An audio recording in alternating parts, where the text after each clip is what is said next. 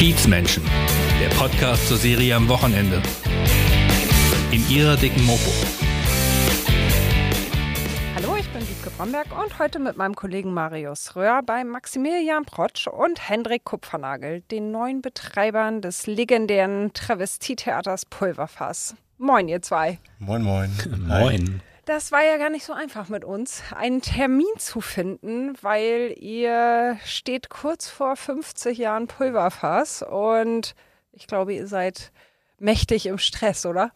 Kann man so sagen. Also ich glaube, bei uns beiden könnten wir auch theoretisch vierundzwanzig Stunden am Tag arbeiten und hat ja noch Hendrik auch parallel noch äh, sein anderes Business als Steuerberater mit Kanzleien. Und ähm, ja, doch, es ist sehr, sehr viel. Und ich glaube, wir sind beide ganz froh, wenn, wenn das alles vorbei ist und wir dann erstmal im Urlaub können. Danach haut ihr sofort ab. Am fünfzehnten neunten geht's zwei Wochen weg. Wohin? Nach Griechenland. Ja, sehr schön. Ja. Sofort wir im Anschluss die Tage. Auf, auf Wiedersehen. Aber ja, vorher komm. Freuen wir uns jetzt schon noch auf die Gala erstmal. Wir freuen uns sehr auf die ja. Gala, aber es ist wie bei jedem. Es ist halt sehr anstrengend und es ist sehr viel Stress und man freut sich dann, glaube ich, wenn das, wenn das alles so läuft, wie man sich das irgendwie vorgestellt hat und dieses Event dann mitnimmt und dann genießt man das auch sehr und dann fällt, glaube ich, so die Absp- Anspannung so ein bisschen ab und dann ist man auch richtig urlaubsreif. Ja, äh, also man, man ist vorher mit Sicherheit schon urlaubsreif und ja, dann, es ist, dann merkt man es so richtig. Es sind ja. aber auch zwei sehr, sehr anstrengende Jahre, muss man sagen. Mit Übernahme in Corona und ja. Umbau in Corona, mit Spielbetrieb, während des Umbaus. Ja. Ja, da habt ihr euch mal Urlaub verdient. Also Gala ist geplant. Mhm. Erzählt mal, was das ist für geladene Gäste? Ja, erzähl du mir. Das ist lieb von dir. ähm, Es ist zweigeteilt. Also wir haben eine Veranstaltung, die ist tatsächlich nur für geladene Gäste. Die ist am zehnten neunten und am elften neunten machen wir das Gleiche nochmal, nicht nur für geladene Gäste, ähm, sodass wir möglichst vielen das Vergnügen sozusagen bereiten können, mit uns das fünfzigste Jubiläum zu feiern. Und ähm, die Shows, die angeboten werden, die sind auch identisch an beiden Tagen. Und ich glaube, das wird äh, richtig cool. Genau. Das ist eigentlich das komplette Rahmenprogramm, das Gleiche, eigentlich am zehnten und am elften Ähm, mit, mit Flying Buffet und ähm, speziellen Drinks und Show und allem möglichen. Ja, das wird schon, wird schon schön. Bestimmt. Und äh, da kann man sich Tickets dann für holen oder wenn man nicht geladen ist für den nächsten Tag? Genau. Fürs Fußvolk sozusagen. Genau. Am elften für den elften Ähm, gibt es ähm, ein paar, nicht wirklich viel. Das Kontingent ist begrenzt, aber es gibt Tickets zu kaufen online. Ähm, eigentlich ab heute. Dementsprechend ab dem ersten neunten gehen jetzt in Verkauf, dann kommt auch eben Newsletter rum und genau, dann können sie gekauft werden. Und die geladenen Gäste, wer ist da so bei? Einige. Einige? Einige.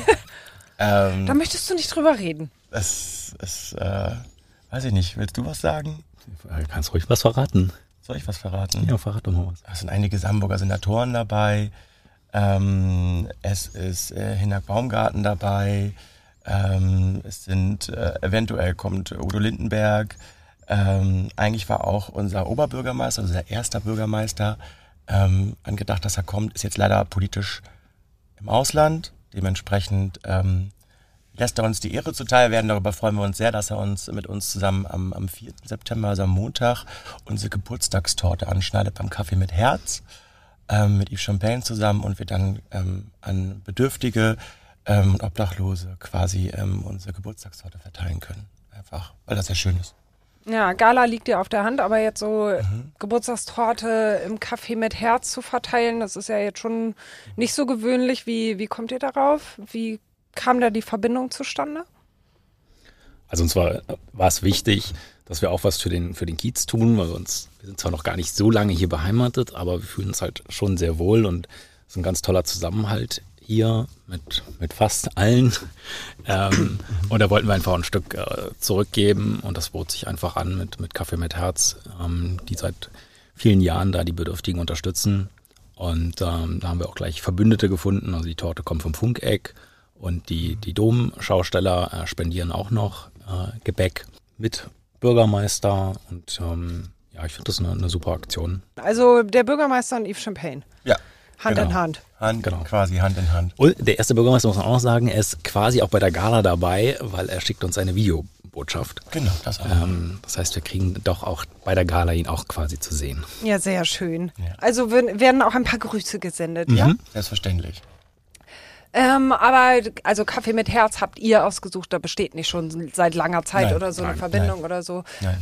Kommt das, weil ihr habt ja hier vor der Tür auch Obdachlose häufig und ähm, ja, das lässt sich, glaube ich, am Kiez gar nicht so wirklich vermeiden. Klar, ne? Aber gerade auch durch eure großen Schaufenster kriegt man es ja hier auch unmittelbar mhm. mit. Habt ihr da irgendwie Erfahrungen gemacht? Nein, man sieht sie, glaube ich, also man sieht halt viele auch häufiger natürlich, insbesondere im, im, im Abendgeschäft, also wenn sie in Flaschen einsammeln und Co. Und ähm, viele davon sind sehr, sehr, sehr süß, also sehr lieb. Na klar, der eine oder andere, wie immer bei Menschen, ne? Dann ist aber, ähm, nein, also wir haben natürlich immer wieder Kontakt, das lässt sich hier gar nicht vermeiden. Und dementsprechend ist das auch, glaube ich, eine sehr schöne Aktion, weil wir ja insbesondere jetzt am elften und so ja schon eine sehr ausgewählte Klientel quasi dann irgendwie mit uns die Gala feiern. Deswegen ist das schön, wenn wir so ein Event haben, ähm, wo man auch nochmal darauf aufmerksam machen kann, dass es auch diese Menschen auf dem Kiez gibt, die halt wirklich Hilfe brauchen. Und wenn wir dann auch noch die maximale Aufmerksamkeit damit ziehen können, mit Eve und dem Bürgermeister zusammen, ist das, glaube ich, nochmal schön, um die Reichweite zu erhöhen und den Menschen zu zeigen, dass es auch diese Menschen gibt, die Hilfe brauchen. Mhm. fünfzig Jahre... Ganz schön lange Zeit. Ihr seid ja äh, gerade erst am Start sozusagen. Geprägt hat das Travestietheater über Jahrzehnte ja der verstorbene Gründer Heinz Digo. Wir hatten Heinz Digo auch vor Jahren, ich glaube so vor zwei Jahren, bummelig. einundzwanzig, ja. ja, hatten wir den. Guck mal, du weißt es besser als ich, das ist äh, Frechheit hier. Da hatten wir den ja auch schon bei Kidsmenschen und der hat damals ja aus gesundheitlichen Gründen schon, da hatte er im Vorfeld schon lange versucht, sein Lebenswerk sozusagen loszuwerden, zu verkaufen und hat aber viele, viele Monate keinen geeigneten Nachfolger gefunden. Warum war das so schwierig damals? Ich glaube, es waren sogar eher Jahre, die er gesucht hat. Er hat ja immer wieder gesucht und das ange- angegangen. Und ähm, aber zu uns gekommen oder wir sind zu Heinz gekommen eigentlich über, über Hendrik, also über die seine ursprüngliche Geschäftsbereich quasi der Steuerberatung. Das kannst du gerne mal erzählen. Genau, also wir sind durch die Steuerberatungsschiene dazugekommen, weil ich einen gemeinsamen Bekannten habe. Warst äh, du sein Steuerberater auch? Nein, ich war glücklicherweise nicht sein Steuerberater. Glücklicherweise, warum? Dazu sage Hallo, ich jetzt nichts, aber... Gibt es da noch Informationen äh, zu nee, entlocken? Auf gar keinen Fall gibt es da Informationen. Und wenn, dürfte ich sie ja nicht sagen. Naja, äh, aber hier, wir sitzen hier in dieser ja, kuschelig-plüschigen ja. Ecke. Hier kannst du es ja ruhig mal sagen. Also, ja, natürlich, ich würde es natürlich erzählen, aber ja. nein, es gibt da nichts zu erzählen. Ähm, nein, durch einen gemeinsamen Bekannten bin ich, ähm, da war schon die, äh, lief die Pandemie schon, gefragt worden, ob ich helfen könnte bezüglich Überbrückungshilfe, vielleicht mal Gespräch mit der Kulturbehörde, weil das Pulverfass halt nie gefördert wurde. Ähm, und der Steuerberater von, von Heinz genauso alt war wie Heinz und ähm, halt auch nicht mehr so ganz fit in diesen Themen mit Überbrückungshilfe und so. Und dann habe ich gesagt, das mache ich gerne. Ähm, lief dann auch gut und dann war gleich die nächste Frage, ob ich ihn beim Verkauf auch unterstützen könnte. Und dann habe ich gesagt, mache ich auch gerne.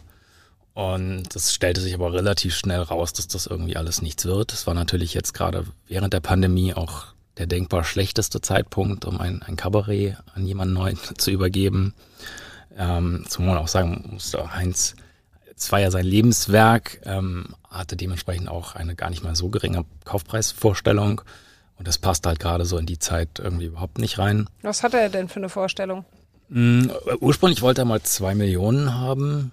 Ähm, davon ist er dann schon ein Stück weit runtergerückt, aber es war halt trotzdem immer noch viel und es gaben die Zahlen halt einfach auch nicht, nicht her und die Perspektive war halt völlig ungewiss in der, in der Corona-Zeit. Mhm. Genau, und deswegen, also ich habe einige Gespräche g- geführt, aber das wurde alles nichts oder war unseriös und parallel habe ich mich dann, in Klammern leider, in den Laden verliebt und gedacht, das wäre so super eigentlich, schade. Eigentlich solltest du ihn loswerden. Genau, eigentlich sollte ich ihn, sollte ich helfen, ihn loszuwerden. Ähm, Aber die taten auch, glaube ich, die Gespräche dann so ein bisschen leid, ne? Weil die ja teilweise, also die dann schon irgendwie sehr unseriös waren oder halt so gar nicht auf die Erhaltung des Pulverfasses ab, zielten. Ja, es gab letztendlich gab es kein Gespräch, genau. ähm, wo das Pulverfass so erhalten geblieben wäre. Ähm, Was wollten die denn hieraus machen? Ähm, es gab die unterschiedlichsten Varianten, wobei tatsächlich so richtig seriös, glaube ich, war davon relativ wenig. Also ich erinnere mich an eine, die, die lebte irgendwie in Monaco und äh, hatte irgendwie ihren Geldgeber in der Schweiz und ähm, wollte irgendwie eine Art Zirkus draus machen. Ah, Zirkus. Mit, ja, mit überwiegend dann äh, thailändischen Akrobaten, glaube ich. Ähm, aber es klang irgendwie alles nicht so richtig fun- fundiert und hat sich auch zerschlagen. Musste sie dann noch suchen, die, Teil, die hatte sie wahrscheinlich gar nicht. Nee, ich glaube nicht. So ähm, es war, glaube ich, alles ein bisschen schwierig. Ähm, naja, und parallel habe ich mich dann aber wirklich in den Laden verliebt und gedacht, das wäre so super schade, wenn so eine Kulteinrichtung verloren geht. Und ähm, habe dann mit meinem lieben Schatz gesprochen, mhm. musste den ein bisschen überreden, ob mhm. wir uns das Wie war denn die erste Reaktion von deinem lieben Schatz? Gar nicht so lieb? Ich glaube, die erste Reaktion war so ein bisschen, ob ich eigentlich noch ganz sauber ticke. Ähm. Ja, er ist halt bei sowas, also er ist generell deutlich schneller Feuer und Flamme und insofern ergänzen wir uns ganz gut, weil ich bin halt derjenige, der halt auch gerne über die Probleme spricht. Also nicht, dass ich nur Probleme sehe, aber ich mache mir gerne die Probleme bekannt oder bewusst, um dann von vornherein auch zu wissen, was auf mich zukommt. Also um nicht blauäugig in so ein Ding reinzurennen. Und da ergänzen wir uns, glaube ich, ganz gut. Das macht, teilweise ist es natürlich für ihn frustrierend, wenn er euphorisch ankommt und sagt, er hat eine neue Idee und ich dann sage halt, stopp, ich sehe die und die und die und die Probleme. ähm, aber auf der anderen Seite ist es halt ganz gut, weil man es halt nochmal Revue passieren lässt und das Ganze nochmal vielleicht so ein bisschen fundierter irgendwie angeht. Und da braucht er definitiv ein bisschen Zeit. Ich bin halt kein wahnsinnig emotionaler Mensch. Das bedeutet, ich lasse mich auch davon nicht so wirklich mitreißen. Ähm, und habe halt auch hier schon einiges an Problemen gesehen. Sowohl, als wir dann hier waren, also... Vorher schon? Hast du Na, als wir hier schon waren, im Vorfeld Probleme gesehen, ja, also bevor de- ich es übernommen habe? Ja, definitiv. Also ähm, sowohl von der, von der Immobilie als solches, die ich ganz schlimm, also in einigen Bereichen wirklich schlimm fand. Ähm, Was denn?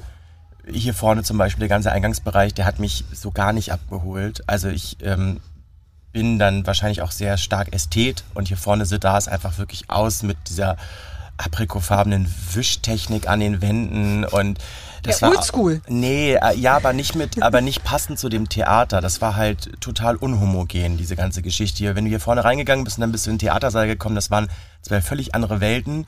Und das hat mich wirklich extrem gestört. Und dann halt auch im Saal, da war einiges wirklich runtergerockt. Und da habe ich halt schon viele Probleme gesehen oder viele Themen, die da angegangen werden müssen.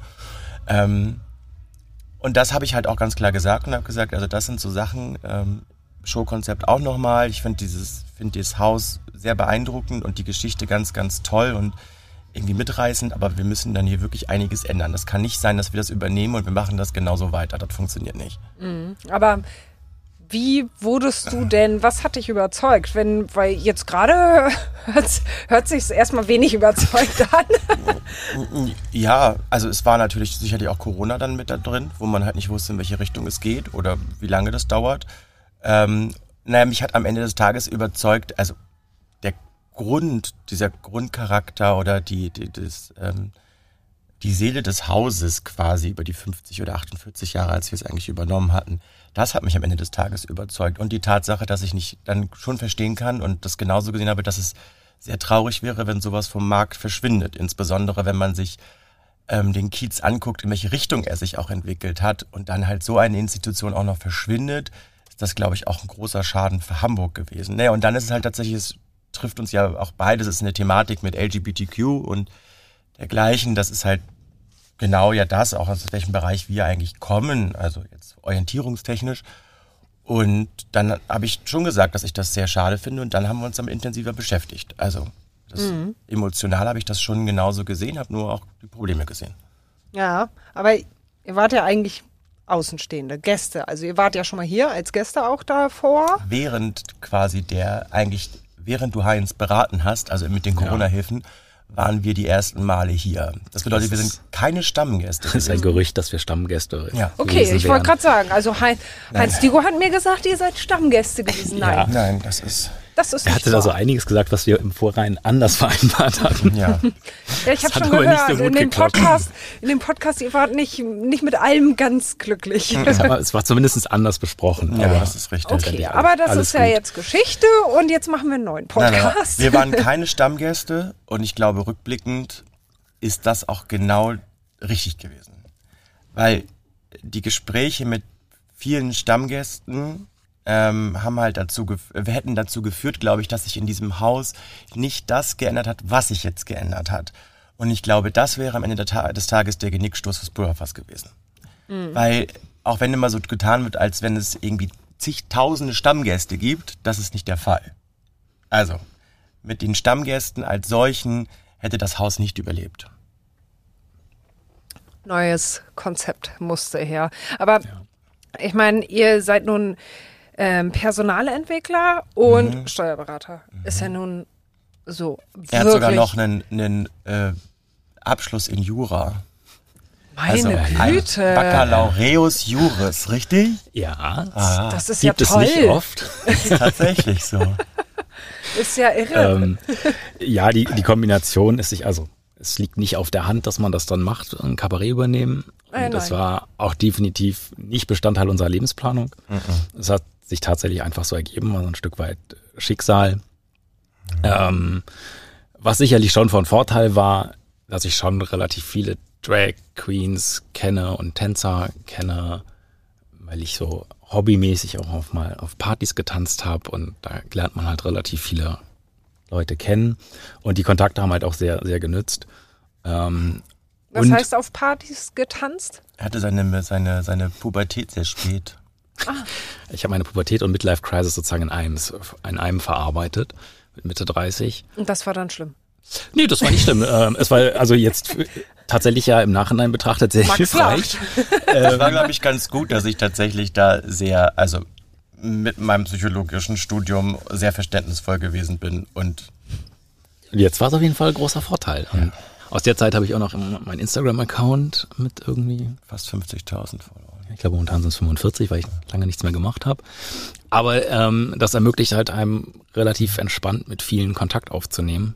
Weil je mehr Follower man hat, umso höher ist man ja bei der, äh, ist die Chance, dass die anderen auch antworten.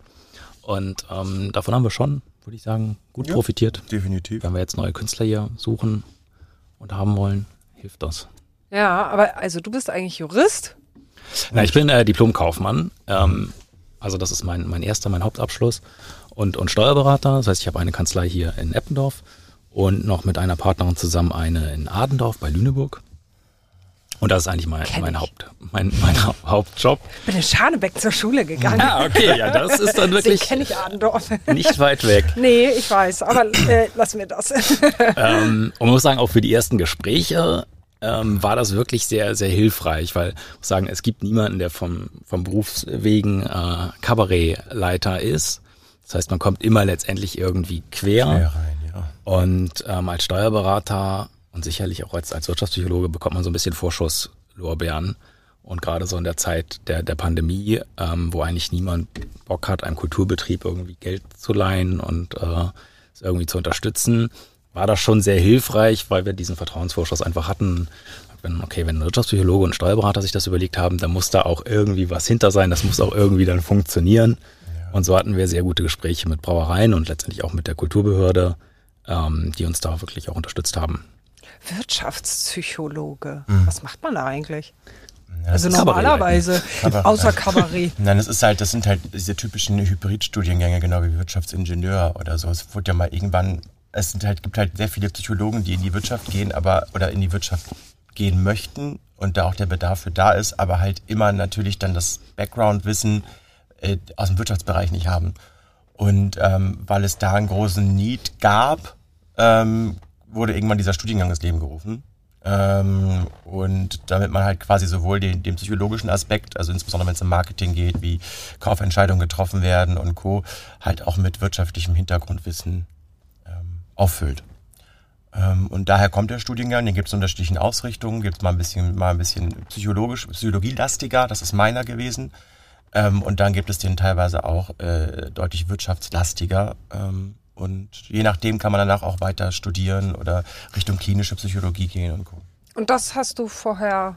Ich hatte tatsächlich, ich hatte tatsächlich vorgehabt, auch noch also wirklich äh, Richtung klinische Psychologie zu gehen und dann auch den psychologischen äh, psychologischen Psychotherapeuten zu machen.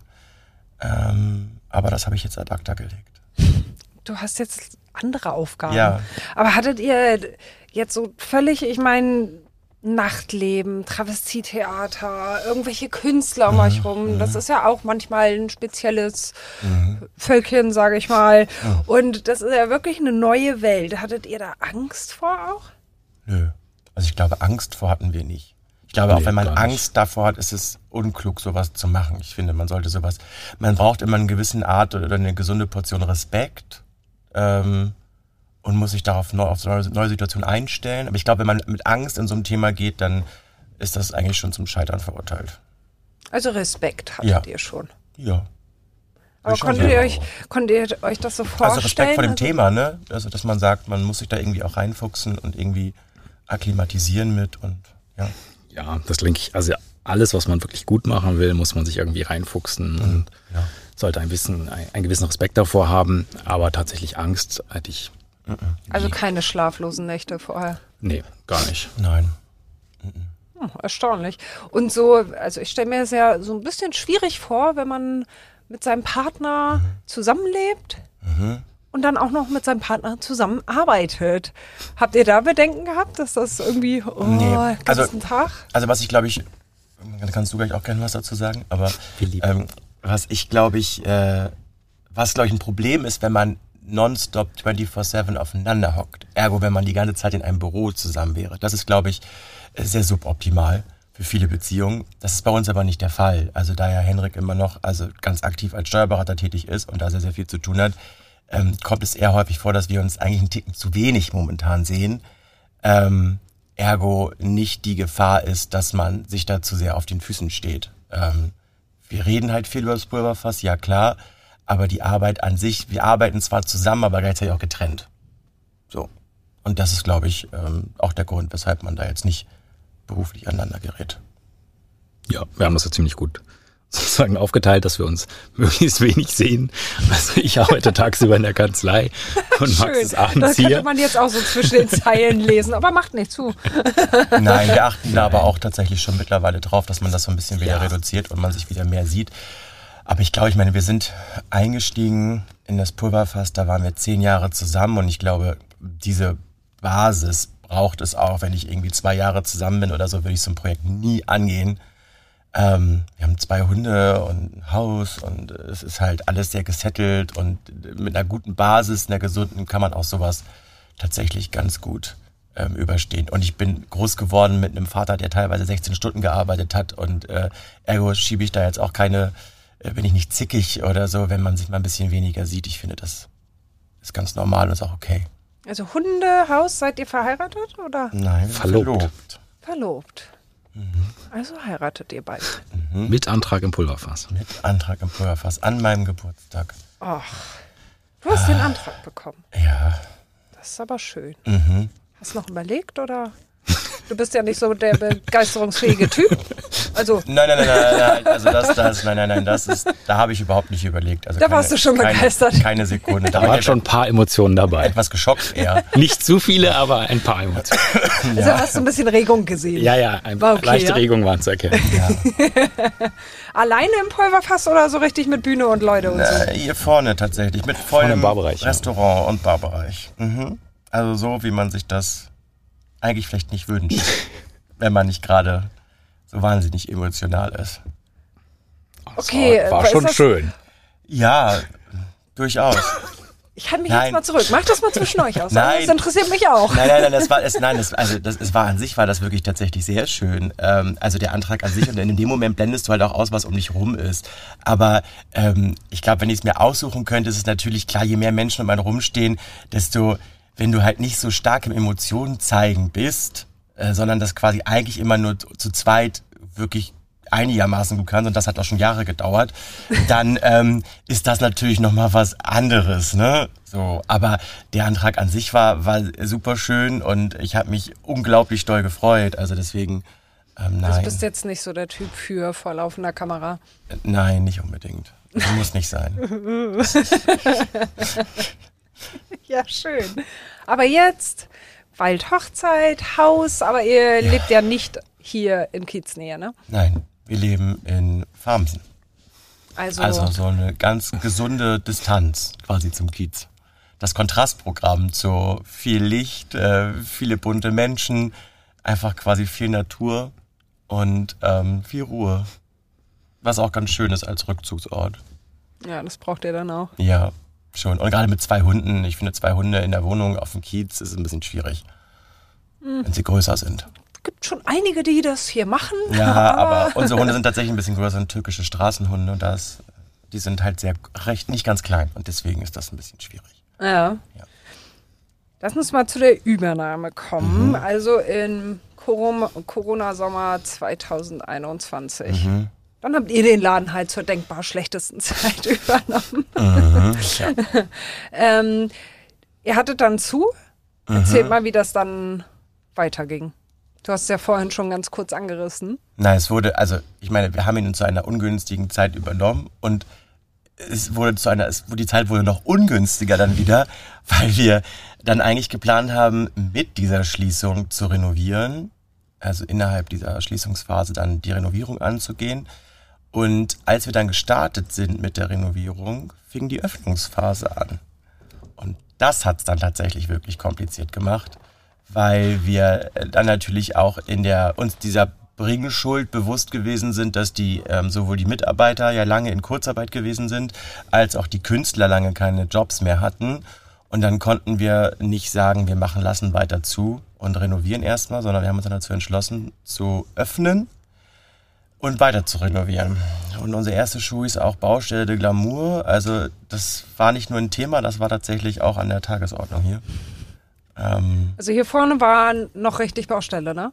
Es war das ganze alles, Foyer es war, war, es war, das war alles rausgerissen. Ne? Es war alles mhm. rausgerissen, es war roher Beton. Wir hatten mobile Bars, ähm, sowohl hier als auch im Theatersaal. Es war alles rausgerissen.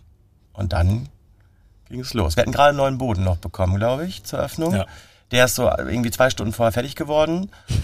Aha. Und ähm, dann haben wir angefangen zu spielen.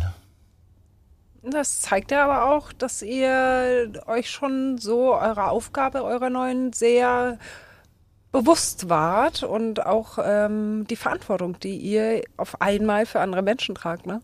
Mhm.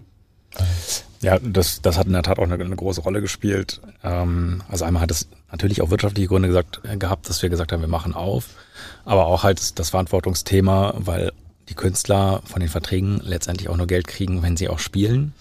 Ähm, gerade die Künstler sind in der Regel keine Festangestellten. Und es waren noch alte Verträge.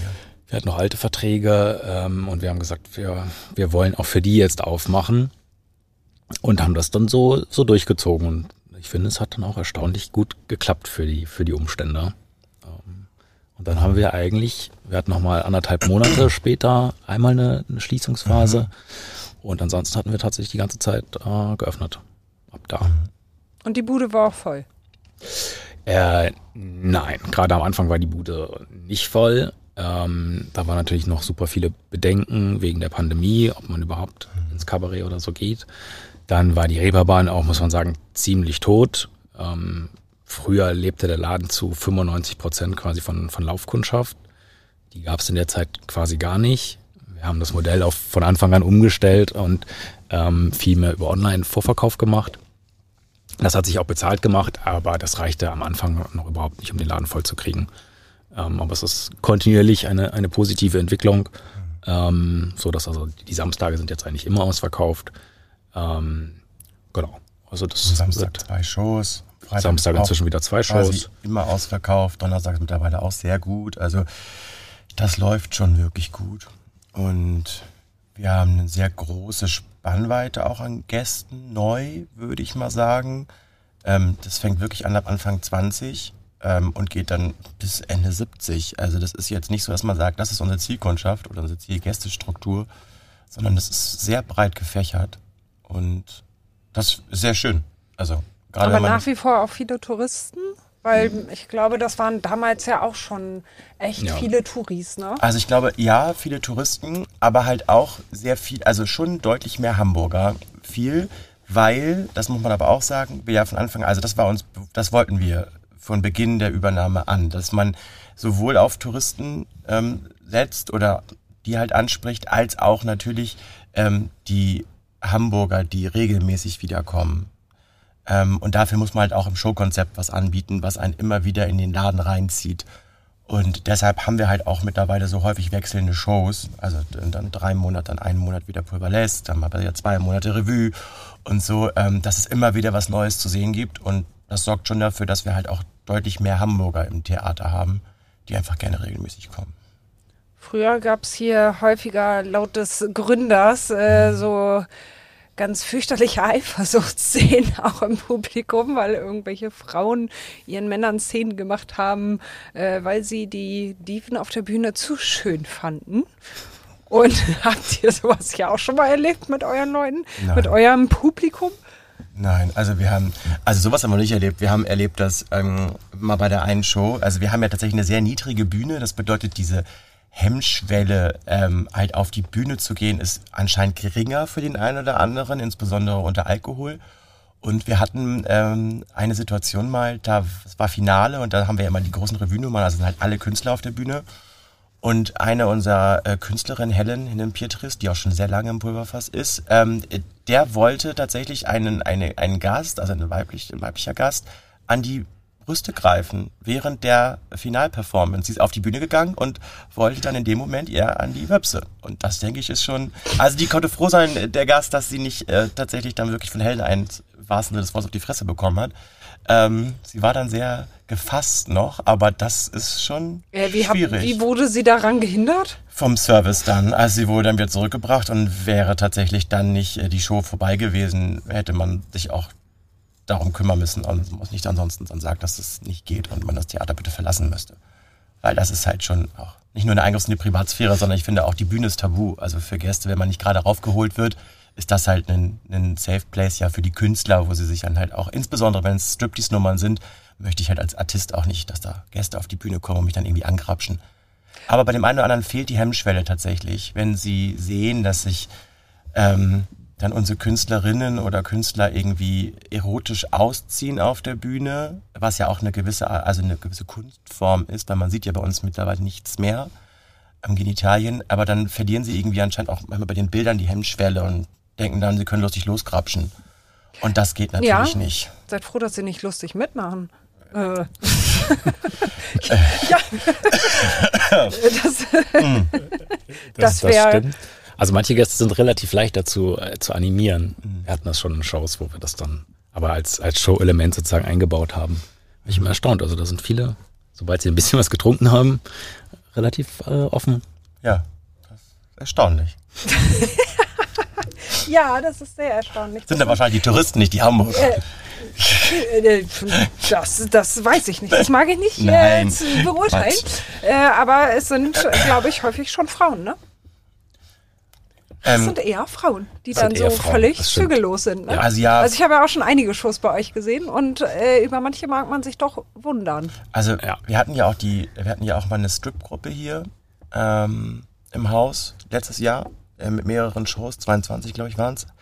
Und da hat man schon gemerkt. Solche, wie nennen die sich denn noch? Unterschiedlich. Las Vegas Boys, nee, es ich gibt, weiß nicht. Ja, es gibt ja die Chippendales. Stimmt, Chippendales. Alles Mögliche. Die waren es nicht. Ähm, und da ist es schon erstaunlich, wenn äh, Frauen dann äh, alkoholisiert sind, ist es wirklich im Durchschnitt, würde ich mal sagen, extremer als bei Männern. Das glaubt man immer nicht, aber die werden wirklich zügellos. Ähm, grapschen überall hin. Das ist man erstaunt. Also wäre das umgekehrt, dass es ein Mann bei einer Frau machen würde, dann würde, da wäre der Aufschrei groß. Aber macht das eine Frau bei einem Mann, ist der Aufschrei anscheinend nicht so groß. Dann wäre die Polizei auf jeden Fall da, wenn das, das ein Mann nein, bei einer das ist Frau jetzt aber, würde. Das ist schon, schon heftig. Ich muss auch sagen, dass die tendenziell die Frauen härter abstürzen. Also ja. Ich erinnere so einige Szenen. Also in der Regel, Wenn also da meistens mal ein Krankenwagen kommen muss, ist es eigentlich wegen ja. einer Frau? Wenn sie meistens ja, oder brechen, brechen wir hatten schon einige auf der Toilette, die dann tatsächlich zu viel getrunken haben. Ich erinnere haben. einmal auf dem Damen-W C, wo die Frau versucht hatte, weil sie der Meinung war, die W C-Tür würde nicht mehr aufgehen, hatte sie versucht, unten durchzukrabbeln, ist dabei dann aber stecken geblieben.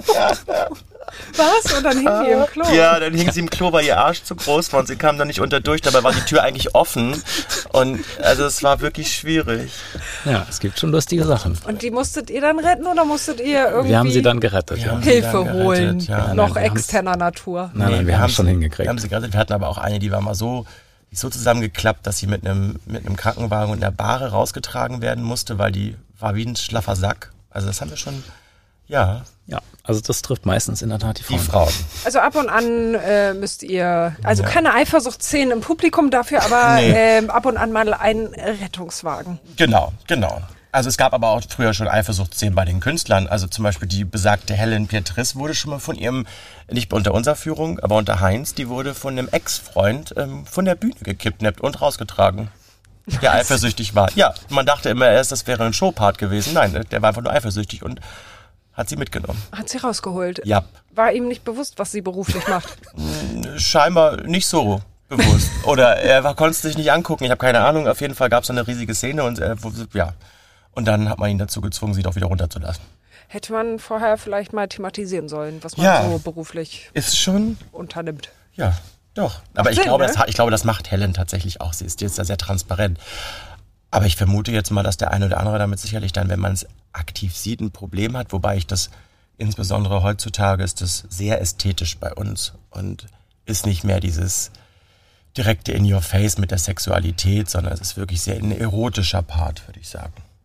Ja, also damals war es so, bei dem Podcast, ich will nur einmal auf Heinz Digo zu sprechen kommen, mhm. der hat auch echt wirklich total begeistert erzählt, wie er es liebte, wie der Vorhang aufging und die Damen auf die Bühne stöckelten und zum Abschluss ihre Männlichkeit äh, zur Schau stellten. Das fand er total faszinierend. Also ja. das ist ja nun bei euch absolut tabu, mhm. ne? Man muss sagen, wir sind damit ja... wir sind Wir verbieten das nicht, wir sagen aber, es bleibt den Künstlern selber oder den Künstlern und Künstlerinnen selber überlassen. Und die wollen das nicht. Jetzt kann man daraus ableiten, was man möchte, aber teilweise ist die Begeisterung, glaube ich, sehr einseitig gewesen für das Zeigen der Genitalien. Okay. Ja, man kann sagen, also seit wir das freigestellt und wir haben es von Anfang an freigestellt, mhm. Äh, ob sie das machen möchten oder nicht, hat es keiner mehr gemacht. Nein. Ist ja irgendwie, ist auch ein bisschen traurig, oder? Also ich finde das schon ein bisschen als traurig, weil das dann ja ähm, im Rückschluss eigentlich eine Übergriffigkeit den Künstlern gegenüber war über Jahrzehnte. Ja, vor allem. Das könnte man ja so verstehen, oder nicht? Das ist ja noch was anderes, finde ich, wenn man ein, also ein cis-männlicher Stripper ist, quasi, und eigentlich mit seiner Sexualität sehr im Reinen im Vergleich zu ähm, transsexuellen Menschen, ähm, die vielleicht nicht sich in ihrer Haut so wohlfühlen, bei dem einen oder anderen, und aber nicht die komplette Umwandlung machen können, weil sie dann Gefahr laufen, ihren Job nicht mehr zu haben. Und das finde ich dann wirklich gravierend, wo ich sage, das kann nicht sein. Es kann nicht sein, dass ich dann einfach auf, auf, auf auf der psychischen Gesundheit äh, von Menschen irgendwie dann meine Show aufbaue. Das funktioniert nicht. Ich dann nachher hier nochmal meinen... Ja, das geht nicht. Genital zeigen Nein. muss. Und man sieht tatsächlich auch, also ähm, ob so ein wirklich, ähm, einige Künstlerinnen, äh, wo du siehst, seitdem wir das gemacht haben, die sind viel befreiter auf der Bühne und haben auch teilweise sehr emotionale Nummern, ähm, die sehr, sehr schön anzuschauen sind und ähm, einen da quasi mitreißen, ohne dass du die Genitalien sehen musst. Und unabhängig davon finde ich halt auch, das fand ich immer so ein bisschen paradox, weil wenn man halt sagt, ähm, ob Mann oder Frau, er weiß es genau, ähm, dieses, dieses Spiel mit der, ähm, mit dieser vermeintlichen Frage, ob es halt ein Mann oder eine Frau ist, wenn du rausgehst und du kriegst halt die Genitalien danach gesehen, äh, zu sehen, dann ist das, ist ja dieser Reiz oder diese Spannung eigentlich weg. Ähm, und da wir jetzt ja auch Cis-Frauen auf der Bühne wirklich haben, kommt es sehr häufig vor, dass die Gäste rausgehen und sagen, das war doch wirklich eine... Cis-Frauen musst du mal erklären. Also Cis-Frauen sind, ähm, sind ja biologisch gebürtige Frauen, die sich quasi auch in der, in ihrer wiederfinden in oder sich genau so wiederfinden, wie sie halt geboren sind, also biologisch. Die fühlen sich als Frau und sie sind als Frau auf die Welt gekommen. Das gleiche als Männer dann dementsprechend. Das gab es ja vorher hier nicht. Nein, das gab es hier vorher nicht. Eine. Aber dementsprechend halten einige Gäste tatsächlich, äh, lustigerweise, unsere Cis-Frauen für Männer ursprünglich. Das kommt durchaus mal vor. Also zum Beispiel Eve wird häufig als mal für einen Mann gehalten, Eve Champagne. Ähm, gut, die ist auch teilweise männlicher als, als die einigen, einige Männer. Ja, die ist halt wie so ein Bauarbeiter. Ja, ja du, halt eiskalt. So oder wie so ein Fleischer. Ja, das ja. Ist so richtig, so richtig derbe. So. Und Fleischer, Schlachter. Schrägschlachter, ja. Oder Maurer Schlachter. Oder so, sowas. ähm, so, nein, aber ähm, das, ist, das ist halt Eve. Ähm, und auf der anderen Seite dann tatsächlich welche von unseren ähm, Transfrauen, die dann, wo, wo die Gäste völlig perplex sind, dass es, dass es eventuell dann vielleicht keine Cis-Frauen sind. Und ich finde das schön, dass sie rausgehen und das Geheimnis bleibt weiter bestehen eigentlich. Mhm. Also, hier wird jetzt mit Geheimnis gearbeitet. Ja, mit ein bisschen, ja, mit Geheimnis und Erotik. Ja, du hast in einem Interview, Max, hast du gesagt, dass hier kein Zirkus mehr mit Transsexuellen veranstaltet wird. Ja. Das klingt auch nach sehr harter Kritik am alten Konzept.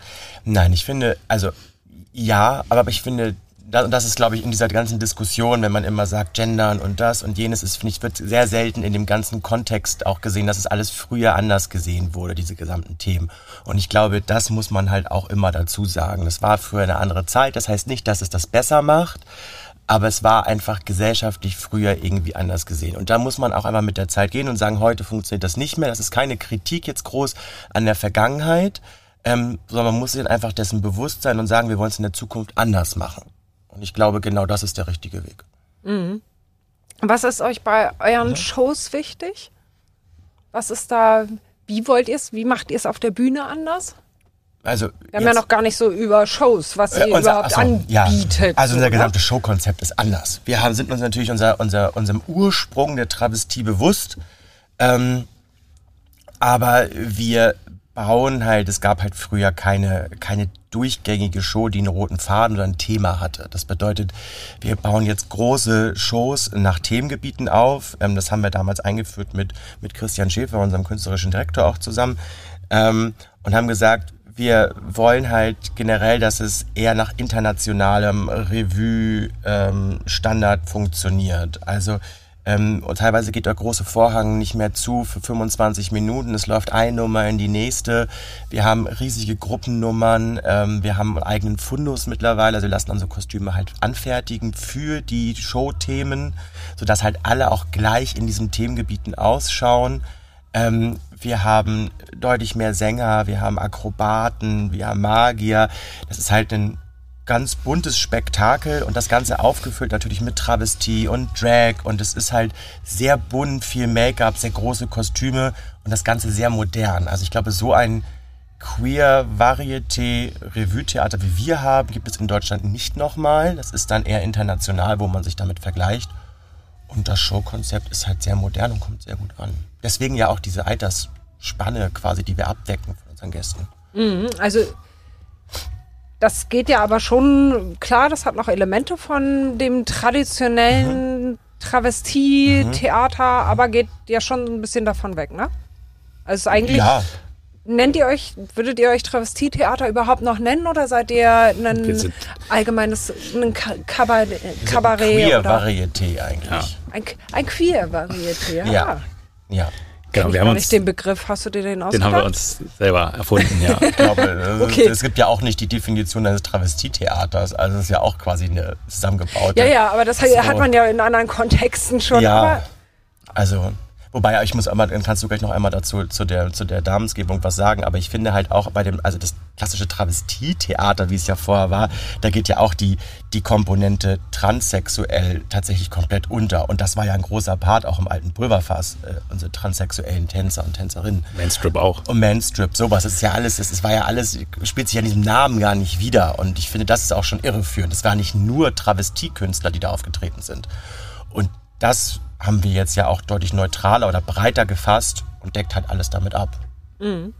Ja, also wir sind oder haben uns deutlich breiter aufgestellt, weil wir von Anfang an gesagt haben, das, das Travestie-Thema und die Historie hat uns zwar fasziniert und begeistert Uns war aber auch klar, dass das für die Zukunft nicht alleine mehr funktioniert. Ähm, wir können da gerne Corny Littmann zitieren. Travestie ist tot. Das sagt er immer wieder gerne. Ähm, aber sagt, dass das, was wir machen, genau richtig ist. Ähm, also es kommt äh, da okay. positives, äh, positive ja. Kritik, na, weil wir halt nicht nur ähm, eine reine Travestie-Show machen. Und das würde tatsächlich, glaube ich, nicht mehr funktionieren. Davon gibt es auch ja wirklich nur noch ganz wenige, die das klassisch machen in Deutschland. Ja. Es gibt eigentlich nur ein großes Theater noch in Dresden. Ähm, alle anderen gibt es entweder gar nicht mehr oder haben sich auch anders aufgestellt. Und ähm, ja, ich glaube, das ist aber einfach ein wichtiger Schritt, ähm, dass wir gesagt haben, wir, wir erweitern das. Und ähm, durch die Bahn kommt es auch super positiv an beim Publikum. Ähm, unsere größten Kritiker, muss man sagen, sind so ein kleiner, harter Kern von Stammgästen, die es halt von früher noch gab und die das früher halt auch, auch noch toll fanden. Die finden es jetzt halt nicht mehr toll, weil es einfach anders ist als früher. Man muss aber dazu sagen, aber das es gibt halt viele, die noch nicht gar nicht hier gewesen sind und trotzdem kritisieren. Ja, klar, ja. Die gibt es auch. Die, die haben es gar nicht gesehen, die haben aber gehört, es ist anders und deswegen finden sie es per se schon mal schlecht. Ähm, ja, aber, aber das, das ist halt ja das wirklich auch normal, eines, ne? Ja, genau, also das, das gehört sich dazu. Ja, dann in der Leben wahrscheinlich auch äh, durch alle ja. Ja. Ebenen. Also, genau. Aber stellt ihr, stellt ihr eine Konkurrenz für Corny Littmann und Konsorten dar? Weil ihr Nein. geht ja jetzt schon deutlicher in den Theaterbereich. Nee, ich glaube, wir sehen uns da gar nicht als, als Konkurrenten. Ähm, also wir sind auch, ich würde fast sagen, freundschaftlich verbunden mit, mit äh, Corny. Mhm. Er ist häufig auch hier. Ähm, das ist kein, kein direkter Wettbewerb. Man muss auch sagen, also die Reeperbahn ist, ist groß genug. Und, und ich glaube, es geht uns allen tatsächlich, die wir hier sind, darum, die Reeperbahn zum, zum tollen Ort zu machen und, und zum Publikummagneten, wo die Leute eine tolle Zeit verbringen. Und da ist es tatsächlich eher ein gegenseitiges Unterstützen. Das sieht man nicht als, als Konkurrenz. Ja. Ja. Und bei den, beim Publikum, früher waren ja hier auch häufiger Stars. Du hast jetzt gerade zur Gala schon Udo Lindenberg erwähnt, der war ja früher auch häufiger ja, ja. im Pulverfass. Oder Vicky Leanders, Marianne Rosenberg und so. Also diese ganzen alten Namen, die waren ja schon häufig hier. Mhm. Ist das heute noch so? Nochmal wieder zwischendurch. Ne? Also ich würde mal sagen, das ist jetzt ja nicht, auch, auch früher nicht gang und gäbe gewesen. Und auch früher waren die natürlich häufig dann zu den Gala- oder zu den Geburtstagsevents da. Das darf man auch immer nicht vergessen. Mhm. Ähm, Aber auch das kommt heutzutage immer vor, dass der eine oder andere dann irgendwie hier ist. Entweder inkognito, also ganz normal, als private Person halt. Ähm, und warum auch nicht? Also wir haben jetzt nicht mehr, es gab ja früher hier so einen Champagnertisch vorne in der ersten Reihe und solche Geschichten. Das gibt es jetzt tatsächlich nicht mehr. Champagnertisch, das weiß ich gar nicht, was das war so ein, das war so der freigehalten wird. Der hieß Pressetisch, eigentlich V I P-Bereich so. Das war halt der war vorderer Tisch, der war zweimal zwei Meter, diese Bank. Und da wurde dann halt, wenn du Champagner bestellt hast, der Champagner zelebriert. Ähm, es hat sich dann tatsächlich bei uns ein bisschen verlagert, dass quasi das aktive Unterbrechen oder Ablenken der Show etwas reduziert wird und halt die Show im Fokus steht. Jeder hat das dann zugeschaut, wie der Champagner geköpft wird oder wie ja, oder was. Ja, so ein Säbel auch gerne mal. Ach so. Kommt halt auch noch aus der Zeit des, des Mindestvers, ja. den wir früher ja hier hatten, Stimmt. den wir auch abgeschafft mhm. haben. Das heißt, den Tisch kam man nur, wenn man einen gewissen Mindestverzehr hatte. Und es war grundsätzlich so, man musste zuletzt immer zwanzig Euro Mindestverzehr pro Kopf äh, fürs erste Getränk. Ähm, und dafür sind die Gäste halt viel mit Freikarten reingekommen. Und das haben wir ja auch von Anfang an abgeschafft und gesagt, wir wollen dann ein faires und transparentes Preismodell. Wollen, dass die Leute das, was sie konsumieren, sozusagen auch ähm, bezahlen. Das heißt, die Show soll fair bezahlt werden. Weil wir das auch als Zeichen de- der Wertschätzung gegenüber den Künstlern sehen, weil man nimmt eine Show einfach anders wahr, wenn man dafür auch bezahlt hat, als wenn man einfach so reingekommen ist. Und das Gleiche gilt für die Getränke, ähm, dass die auch einen fairen Preis einfach haben, wo man nicht zwanzig Euro für die erste Cola zahlen muss im Zweifel. Naja, dann hat man das Gefühl, hier im Club Schalala zu sein. Ja, ja aber sagen, also das war Gefühl. Nicht mehr zeitgemäß. Ja. Und, ähm, was wenn man kosten die, die Karten jetzt? Ist unterschiedlich, also es kommt auf den Wochentag drauf an und die Preiskategorie, wir haben inzwischen drei Preiskategorien. Ähm, durch die Bank startet es mit achtundzwanzig und ich glaube das teuerste momentan sechsundfünfzig. Das teuerste ist sechsundfünfzig. Ja. Doch gut. Je, nach, je nachdem, wie genau, das teuerste wie nah man ist halt dran Samstag, ist, ja? ähm, sozusagen erste Reihe ist, mhm. ist die teuerste genau. Preiskategorie. Diamant dann. Wollen die Leute das wirklich? Weil ich meine, dann, also ich würde niemals erste Reihe sitzen wollen, weil ich ganz genau weiß, eine Eve Champagne, der Bauarbeiter, der holt dann natürlich aus und dann bist du Opfer. Ja, es, gibt, es gibt beides. Es gibt die, die explizit sagen, sie möchten nicht auf die Bühne geholt werden, sie möchten nicht in der ersten Reihe sitzen. Das kann ich gut nachvollziehen. Und dann gibt es aber auch die, die sagen, sie wollen unbedingt auf die Bühne. Oh ähm, ja. Also ja, das ist ja unterschiedlich. Und was seid ihr so für eine Kategorie? Letzte Reihe. Ja, also naja, gut sehen, aber bitte nicht aktiv auf die Bühne gehen. Muss nicht sein. Also das ist... Äh, nee. Aber das ist... also Wir sind, es gibt tatsächlich sehr viele, die in der ersten Kategorie sitzen wollen und das Ganze sich live von vorne anschauen möchten. Ja, ja, durchaus. So, so unterschiedlich sind Menschen. Die ausverkaufteste Kategorie bei uns. Ja. Ja. Na klar. Und wie ist das, also so eine Show zusammenstellen und so? Ihr habt ja eigentlich immer einen Steuerberater und Wirtschaft... Psychologe. Psychologe, Entschuldigung. Guck mal, ich kann es mir nicht mal merken. ähm, ihr habt ja eigentlich... Nicht so, okay, du hast schon ähm, privat als Hobby in dem Bereich selber getanzt, und aber so richtig Ahnung von Show habt ihr ja nicht, oder? Also jetzt äh, kann auch eine bösartige Unterstellung sein. Nee, das sein. ist grundsätzlich ist das schon, schon richtig. Ähm, man muss sagen, wir haben ja auch zu Beginn uns, ähm, also wir wussten, dass das ein kleines ein Manko ist, mhm. dass wir da nicht so viel Erfahrung haben, und deswegen haben wir uns ja auch einen künstlerischen Direktor noch besorgt, sozusagen. Ähm, das hat sich auch mit ihm zusammen dann spontan ergeben, muss man sagen. Tatsächlich war das auch durch Instagram, mhm. dass ich äh, ihn gefunden habe oder wir ihn dann gefunden haben, Christian Schäfer, ähm, der von Beginn an auch dann dabei ist und die ersten Shows oder bis heute die Shows eigentlich konzipiert. Momentan ist er gerade... Er ist jetzt seit Anfang des Jahres halt er krank, aber... Ähm, ja. Genau. Aber er ist derjenige sozusagen, der auch diesen kreativen Input Okay, ihr habt einen künstlerischen Leiter, der genau. das... so nach, mit euren Ideen, die ihr dann... Genau, dass man sich da zusammengesetzt hat und dann auch natürlich immer wieder ähm, einbezogen. Es gibt hier einige Künstler, die seit ja, vielen Jahren hier äh, sind und das sehr freudig wahrgenommen haben, dass es jetzt auch eine Veränderung gibt im, im gesamten Showkonzept und da halt auch aktiv mitgestalten an dieser an diesen Shows. Ähm, Susan Furtados oder Melissa Alonso, und dann halt mit uns zusammen halt auch neue Shows konzipieren und da halt ihre, ihre Ideen und ihre Wünsche dann äh, mit da einfließen lassen. Und das gelingt uns sehr gut, sehr schön. Wie kommt ihr so mit, mit, Kün- mit den KünstlerInnen klar? Mhm. Ist das irgendwie, da ist ja mit Sicherheit, gibt es da viele Emotionen auch und viel Feuer, kann ich mir vorstellen.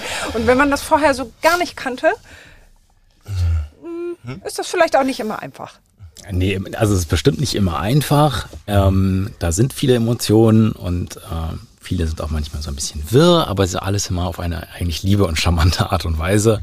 Ähm, insofern kann man damit eigentlich auch, also man muss sich darauf einlassen. Es ist klar, es ist anders als äh, Steuerberatung. Ähm, wobei ich auch da glücklicherweise einige Künstler habe und da, da kenne ich das schon, diese leichte Planlosigkeit. Ähm, aber nein, das ist...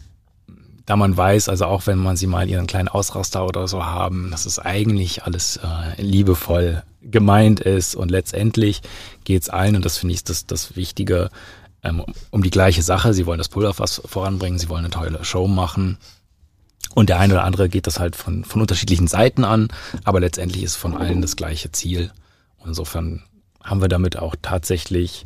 Also ich würde nicht sagen, dass wir damit nichts zu tun haben. Also es beschäftigt einen schon viel und also kostet viel Zeit und Nerven. Sehr viel zu tun haben. So Extravaganzen und so? Ja, vor allen Dingen emotional, also emotionale Menschen, und das sind halt Artisten jetzt im Groben oder im Großen und Ganzen, haben natürlich auch immer eine sehr irrationale Wahrnehmung und dergleichen. Das ist überhaupt nicht negativ, das ist auch Teil oder wichtig für ihre Kunst.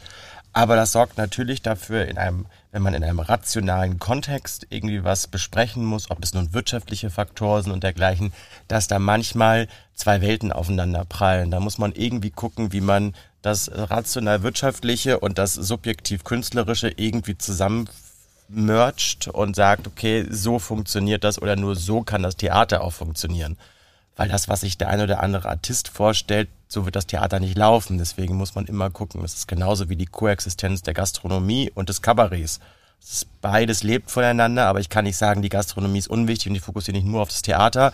Das funktioniert nicht genauso umgekehrt. Also man muss immer eine Balance finden zwischen den beiden. Hast du da ein Beispiel von dem, was sich ein Künstler oder eine Künstlerin hier vorgestellt hat, wo du sagst, oh Mann. Ja, es geht alleine schon darum, wenn es dann irgendwie um kreative Umsetzung geht, ob es dann nun wirklich Nummern sind, die dann irgendwie komplett in der Mitte des Saals stattfinden müssen, wo ich eventuell dann irgendwie zehn oder zwölf Tische rausräumen muss, das sind dann mal locker flockig fast irgendwie sechzig Gäste, da kann ich mir ja ausrechnen am Samstag, was mir dann am Umsatz flöten geht. So, und entweder, da, da muss man dann ganz klar sagen, das funktioniert nicht, ich muss das im Zweifel ja irgendwo wieder dann einnehmen, Im Zwe- also ansonsten muss ich auf die Tickets schlagen oder so, und das wird kein Gast mitmachen.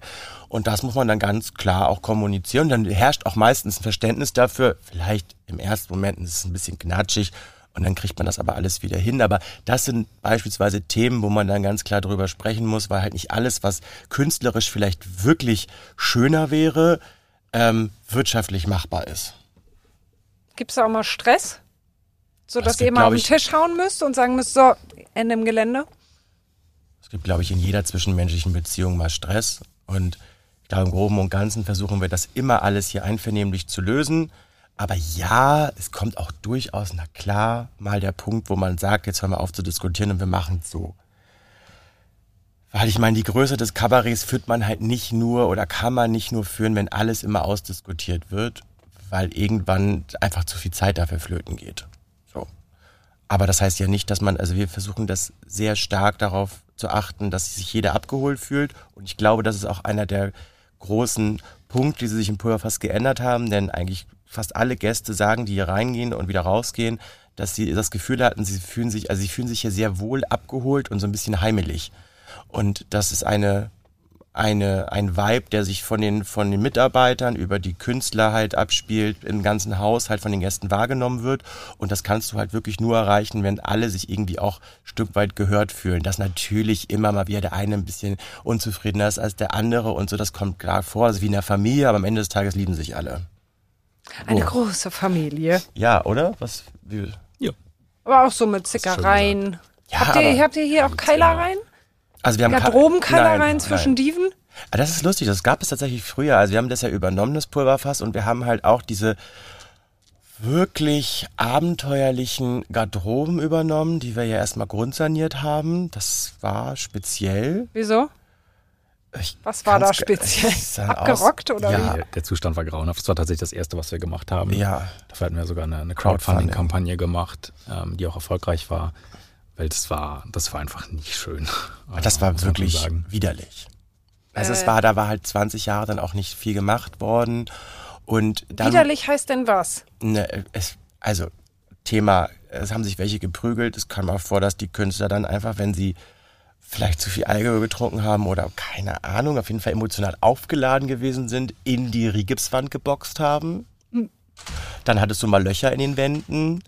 Ähm, dann war, also es war einfach, der Zustand war wirklich schwierig. Okay. Und da haben wir gesagt, das geht nicht. Das ist, auf der anderen Seite haben wir jetzt aber auch den, den, die Anforderung, dass wir sagen, okay, wir liefern das, haben das jetzt neu geliefert und ähm, das soll aber auch so erhalten bleiben. Da muss man natürlich auch immer mal wieder dem einen oder anderen sagen, bitte achtet da drauf, wenn ich Glitzerspray benutze, dass ich das vielleicht nicht über die gesamte Wand sprühe und wenn ich das mache, dass ich danach sauber mache.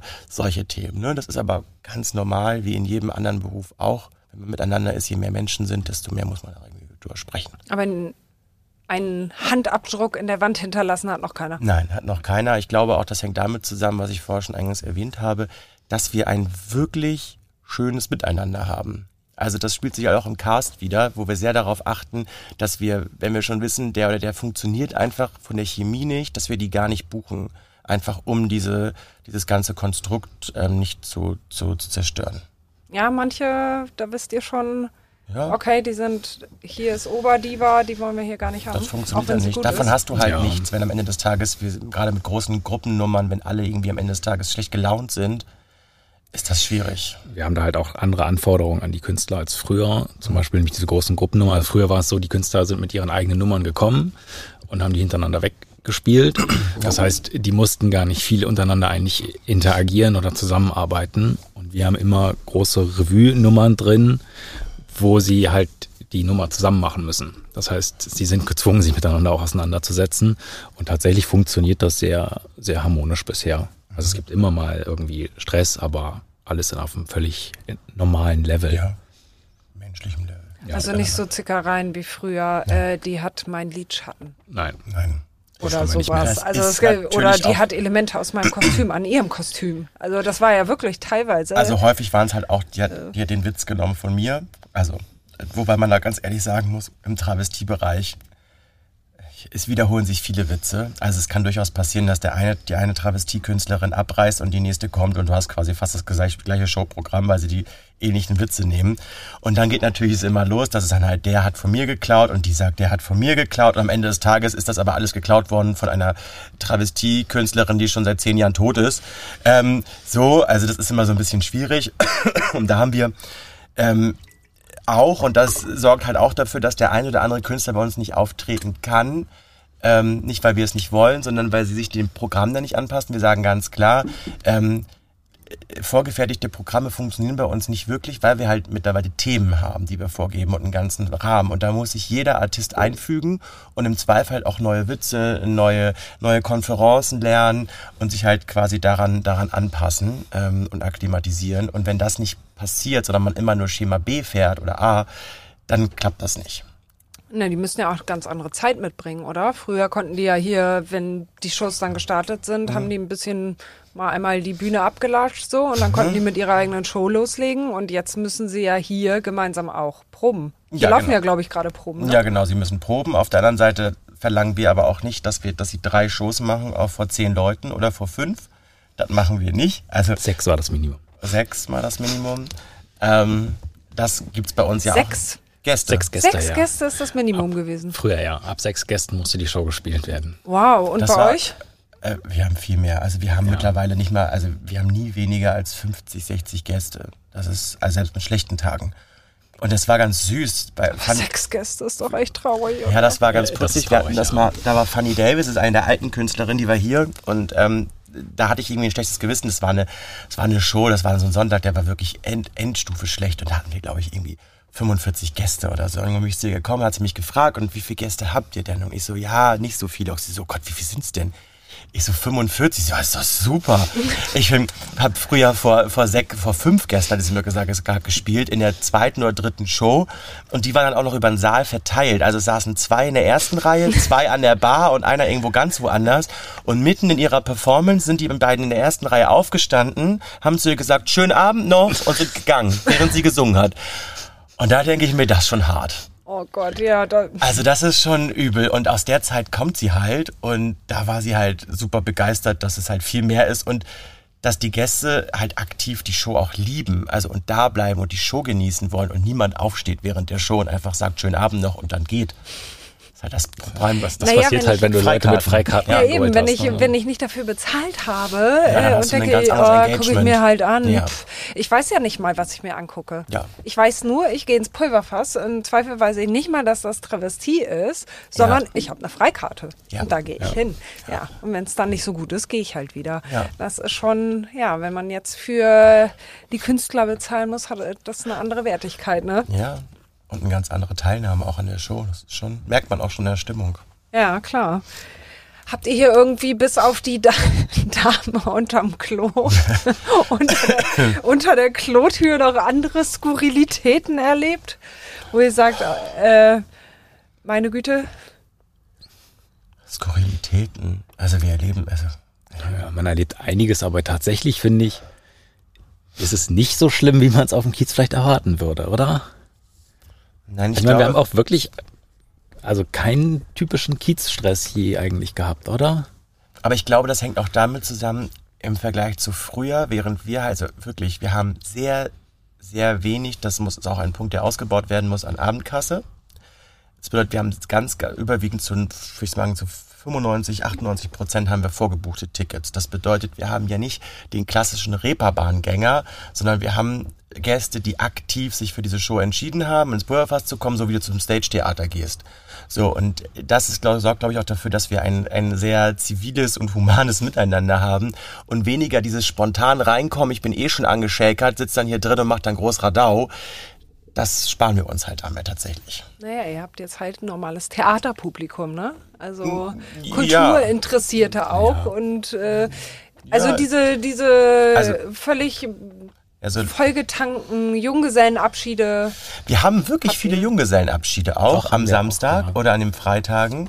Aber die kommen ja auch bewusst hierher und sind nicht einfach dann schon so äh, völlig äh, drüber und kommen durch Zufall hier rein, sondern die kommen halt bewusst hierher und machen meistens auch wirklich eine sehr gute Stimmung. Klar, der eine oder andere, der dann da drin sitzt und er, dass es ein typisches Theaterpublikum wäre, das ist auch immer unterschiedlich, wie die Gaststruktur an dem Abend ist, fühlt sich dann auch mal genervt von so einem Junggesellenabschied, aber am Ende des Tages sind die sehr gut für die Stimmung. Ja, aber das sagen, also ist doch schön. Ich bin auch jemand, der schnell genervt ist von Junggesellenabschieden, muss ich sagen. Also wirklich, ja, wirklich schnell. Aber weißt du, wenn du so ein, also die Künstler, das darf man mal nicht vergessen, die sehen halt häufig nur die erste Reihe. Das bedeutet, du siehst, auch wenn der Saal voll ist, siehst du gar nicht mehr, du hörst es nur. Und wenn du dann da stehst und du machst eine Performance und auch so eine richtige, also eine richtige Tanzperformance, die wirklich super viel Vibe hat und Bass und eigentlich mitreißend ist und dann hast du ein Publikum, das todesstill ist, was die Show durchaus genießt, weil das kriegt man am Ende dann mit, aber die halt einfach nicht klatschen, sondern nur am Ende der Show, dann ist das wirklich auch schwierig für so einen Artisten. Und dann sind halt so Junggesellenabschiede schon geil, wenn sie anfangen, da mitzumachen und zu grölen und dann fängt auch der ganze Saal an mitzumachen. Da ist letzte Reihe immer schlecht, ne? Weil... Ja. Das siehst du dann ja alles, was vor dir steht. Aber naja, wir können, wir können das nochmal überlegen, ja, welcher ja. Platz denn der beste wäre. Oh. Also es gab noch nie Momente, wo, höre ich so aus euren Erzählungen, wo ihr das Gefühl hättet, boah, das war echt eine saublöde Idee und äh, ganz schön naiv gehandelt. Nee. Ich hau in den Sack. Nee, also... bisschen, also ich war sicherlich schon ein bisschen naiv. Das eine oder andere habe ich tatsächlich unterschätzt, muss man ehrlich sagen. Ich habe gedacht, wenn man Sachen gut plant, dann, dann muss das irgendwie auch halbwegs so funktionieren. Da bin ich eines Besseren belehrt worden. Das funktioniert nicht immer so. Ähm, weil, aber es gab, was zum Beispiel? Ja, weil einfach äh, unglaublich viele Dinge einfach schief laufen. Also das fing, glaube ich, beim Ausbau an, geht auf äh, im, im, im ja egal, also selbst wenn man sehr große Firmen hat, mit denen man zusammenarbeitet. Es ist unfassbar, was da alles schief läuft. Ähm, von, es werden die falschen Kaffeemaschinen geliefert, über falsche Elektrogeräte geliefert, es wird sich vermessen. Ähm, das ist schon erstaunlich, aber es gab nie den Moment, wo wir gesagt haben, wir bereuen das jetzt. Das war eine doofe Idee. Nein. Also, es hätte in vielen Bereichen leichter sein können, gerne. Es hätte ein bisschen entspannter sein können, das ja. wäre jetzt nicht schlimm gewesen, nein, aber tatsächlich haben wir es nie, haben wir es nie bereut und das ist ein, ein super tolles Projekt und ja. ähm, macht natürlich auch äh, immer mehr Spaß im Sinne von, man sieht auch Erfolge. Ähm, das ist schon, schon schön. Ja, absolut. Ist es nur ein Projekt oder auch... eine Lebensaufgabe, also sitzen wir hier in fünfzig Jahren, sitze ich hier nicht mehr, aber... Das wird ich, bei mir auch knapp, wollte ja. ich gerade sagen. Also ich glaube, das ist schwierig. Ähm, aber wenn, also das, das, das Projekt oder die Aufgabe ist natürlich dafür zu sorgen, und das war, glaube ich, von Anfang an, äh, oder glaube ich nicht, sondern weiß ich von Anfang an unsere Intention, dass das Pulverfass auf die nächsten fünfzig Jahre gut aufgestellt ist. Und deshalb haben wir halt ja gesagt, wir müssen diese grundlegenden Änderungen machen, weil auch, ich meine, so abgedroschen wie der Spruch ist, aber wenn du nicht mit der Zeit gehst, gehst du mit der Zeit, das ist halt nicht ganz falsch.